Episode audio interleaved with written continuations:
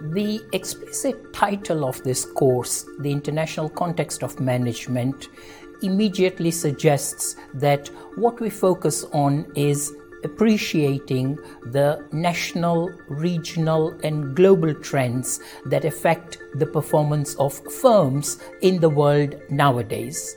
In particular, we try and analyze the behavior of transnational corporations in the global economy.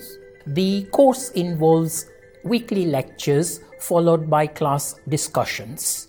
The types of topics that we've covered in recent years touch upon things like, for example, the tension between globalization on one hand and regionalization on the other hand.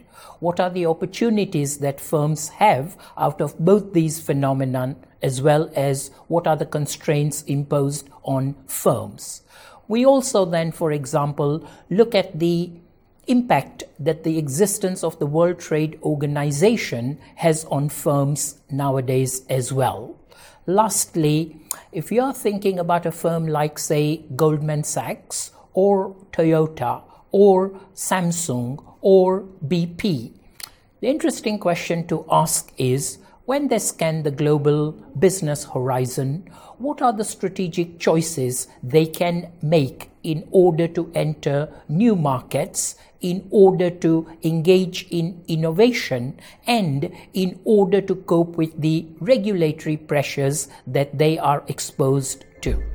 The course caters for students with a diverse range of interests. On one hand, any student aspiring for a career in the world of management consultancy would be in a position to acquire very relevant knowledge from studying this course. Alternatively, students who are very interested in social science theory in order to explain firm performance in the world today, they too would benefit enormously out of taking this course.